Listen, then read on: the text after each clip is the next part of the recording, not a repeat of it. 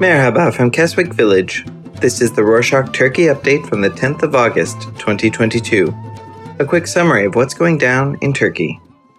On Sunday, the 31st of July, around 1.5 million people took the Public Personnel Placement Exam, best known as KPSS, which the government uses as an assessment tool for appointing new civil servants to public institutions. However, some people reported that around 20 of the exam questions were the same ones that appeared on the study videos and the preparation exams of the Yedi Iklim publishing house. Some people alleged that the public body that oversees large scale examinations, the Assessment, Selection, and Placement Center, best known as ÖSYM, leaked the questions to the publishing house. However, the head of the ÖSYM denied these claims, calling them baseless. Later, on Wednesday the 3rd, the president dismissed the head of the ÖSYM from his position and authorized the State Supervisory Council to investigate the matter. The council filed a criminal complaint the same day. On Thursday the 4th, the president appointed a new head to the ÖSYM who proceeded to cancel the KPSS exam. They will hold a new exam in the upcoming days. Following the allegations, many people recalled that the Gulen organization, which the executive holds responsible for the 2016 coup attempt and deems a terrorist organization, had been involved in a similar situation back in the 2010s. Ali Demir, the former head of the ÖSYM, allegedly hired members of the Gulen organization to leak the KPSS questions. The organization had given the questions to their members and placed them in senior positions in public institutions. Last year, Kemal Kılıçdaroğlu, the head of the main opposition, the Republican People's Party, or CHP, launched a campaign to make amends with people who had been wronged by the Justice and Development Administration. On Thursday the 4th, as a part of this campaign, Kılıçdaroğlu visited the families of the Roboski massacre victims. Back in 2011, the Turkish armed forces killed 34 civilians in an airstrike in the Roboski village in the city of Şırnak. The executive said that the victims were a group of Turkish Kurd smugglers carrying oil, fuel, and cigarettes from Iraq to Turkey.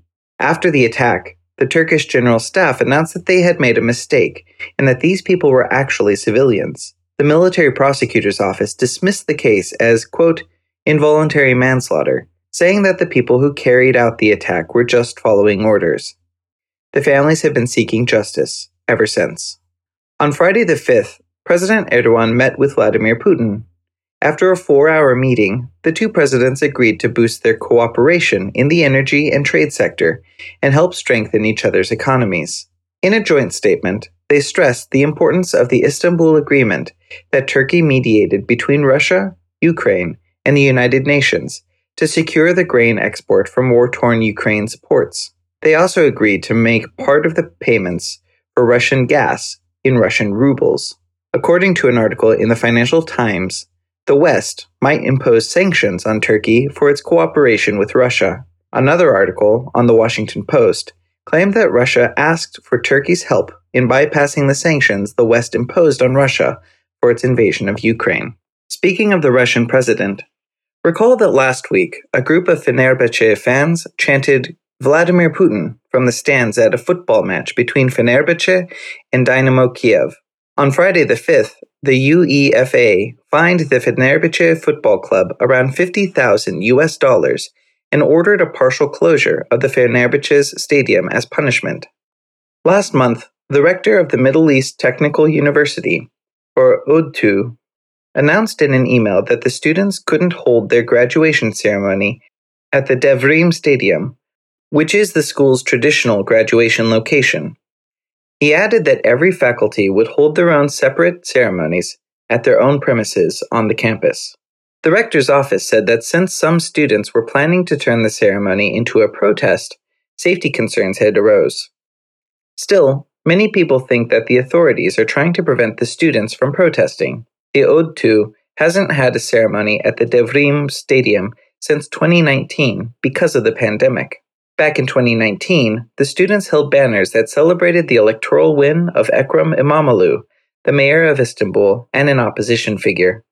As a graduation tradition, the ODTÜ graduates carry banners that address corruption and social issues in the country. Some say that the government felt threatened by the large group of students, and that they didn't want the opposition to take advantage of this and stage a rally. Many opposition figures, including Kemal Kılıçdaroğlu, criticized the rector's decision and called it an act of oppression. Despite the ban, students planned a second graduation ceremony at the stadium. The rector's office eventually acknowledged the ceremony. However, the rector announced that the graduates could only bring their first degree family members, which Kılıçdaroğlu claimed was to prevent him from attending the ceremony. Back in 2017, Mersin University Management published a student, İlknur Uyan, with a disciplinary penalty and a one month suspension for, quote, using remarks that damaged the rector's reputation in a press statement. In her statement, she called the rector a trustee because President Erdogan had appointed him, even though he came in third in the rector elections at the university. She tried to bring the university's decision to trial, but the administrative court and the Court of Appeals dismissed her application. She then took the case to the Constitutional Court.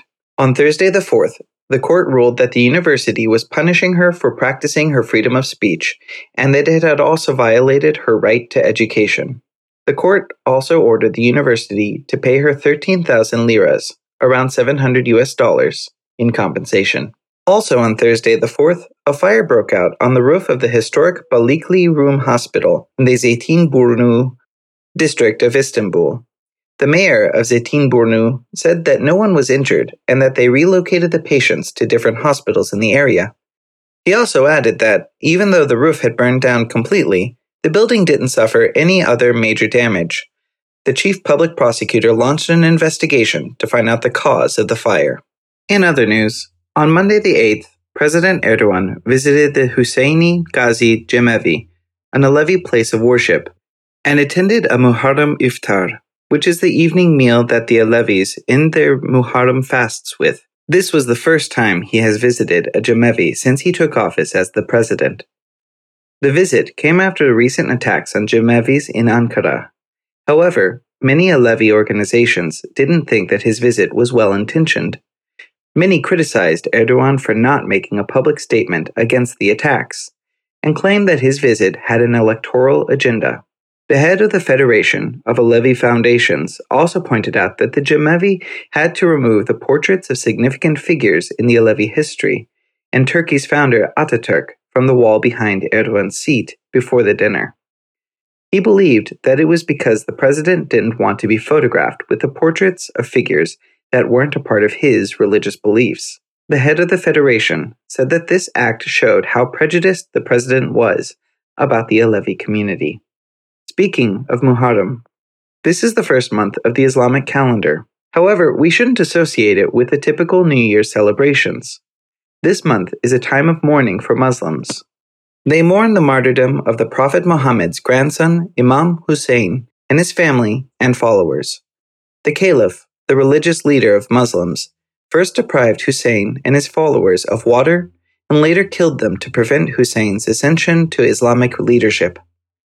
Many Alevis fast during the first 10 days of Muharram to commemorate their deaths. The fast ends on the day of Ashura, which is the 10th day of the month. On this day, many people prepare Noah's pudding or asure, a sweet pudding made with various grains, fruits, and nuts. Families then hand them out to their neighbors, friends, and the poor. Although the pudding is typically a seasonal dessert, some historical eateries sell the pudding year round. It is one of the most popular vegan desserts in Turkey. That's it for this week. Thanks for joining us.